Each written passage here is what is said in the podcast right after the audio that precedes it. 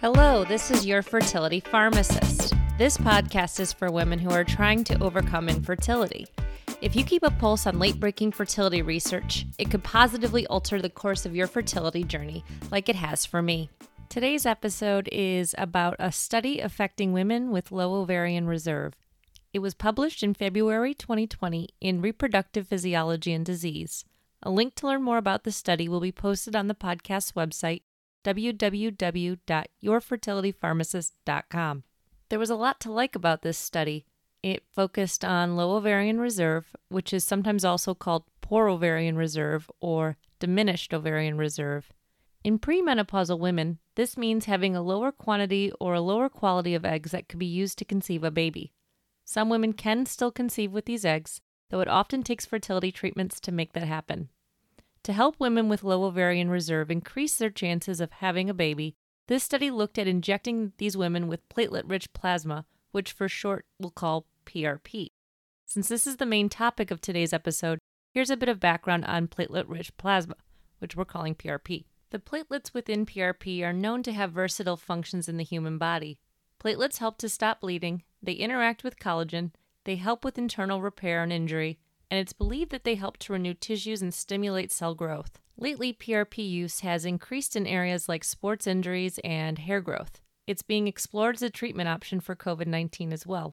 So, it makes sense that reproductive endocrinologists would try to see if PRP is useful for improving fertility. PRP is made by drawing blood from a person, then separating out the plasma and the platelets from the other blood cells within a centrifuge machine. Once the platelets and the plasma are separated in that centrifuge machine, the PRP mixture is then moved into an IV bag or a needle and injected back into the person. Where this injection takes place in a person depends on the area needing restoration, like into the elbow for a muscle injury or into the scalp to help with hair growth. In this study, the PRP was taken from 43 women and injected back into their ovaries. Youch. The women were asleep for this injection thanks to sedation and anesthesia. To delve in the study a bit more, it took place in one fertility clinic in Caracas, the capital of Venezuela. They recruited 83 women total for the study. 46 of them received the PRP one time a month for three months, whereas the 37 other women just had their blood drawn. All of these women had markers for low ovarian reserve, which was determined by baseline tests of fertility hormones and antral follicle count.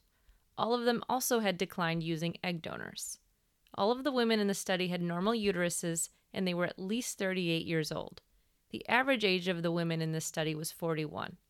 Women were excluded from participating in the study if they had endometriosis, polycystic ovarian syndrome, a history of pelvic inflammatory disease, infertility due to tubal factors, platelet disorders, or male factor infertility.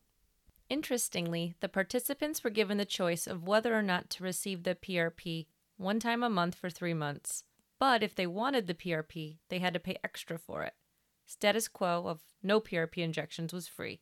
Once the injection period of three months was over, these 83 women were encouraged to try to conceive ASAP, the women used different methods to do so, which included in vitro fertilization, aka IVF, intracytoplasmic sperm injection, aka ICSI, intrauterine insemination, IUI, and timed intercourse paired with stimulation meds.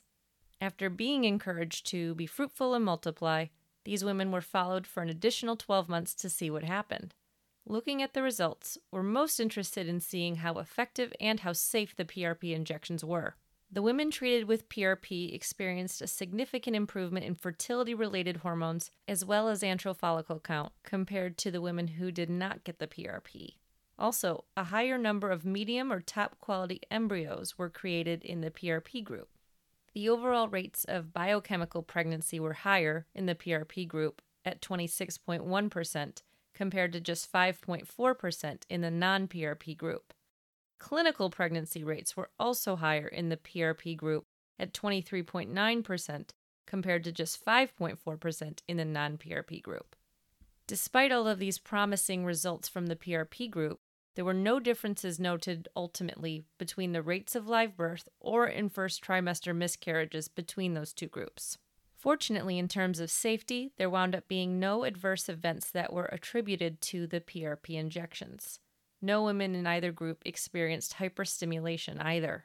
What these results suggest is that PRP injections are safe and effective to improve markers of ovarian reserve, but we need more evidence to determine if the PRP actually improves the real outcome we care about most, which is a full term pregnancy. Though this was the largest study to date on women receiving PRP injections, there are still too few participants to be able to call this a game changing study to treat women differently with low ovarian reserve. I think I mentioned earlier how this study was conducted at one fertility clinic in Venezuela. This test being done at one site is both a good and a bad thing. It's a good thing because the site could standardize their testing processes for their patients. But it's a bad thing because it's unclear if other fertility clinics can get the same results. Speaking of other fertility clinics, there is a fertility clinic south of LA that has trademarked a technique for injecting PRP into women's ovaries. The web page for this fertility clinic emphasizes the uniqueness of their process. In fact, this clinic has refined their process to not include sedation unlike the study we've been talking about this entire time. I'm guessing that you're as curious as I am about this clinic's procedure, so I'm definitely including the link to this on my podcast website. To some, this was a promising study to help women with low ovarian reserve, but more evidence is needed to draw firm conclusions and widely implement PRP injections.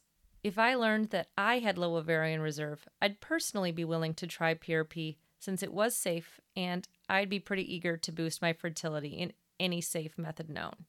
Hopefully, this information gives at least one of you an easier fertility journey. Please feel free to send me comments or questions at yourfertilitypharmacist.com or to the email address info at yourfertilitypharmacist.com. This is Your Fertility Pharmacist. Thanks for tuning in.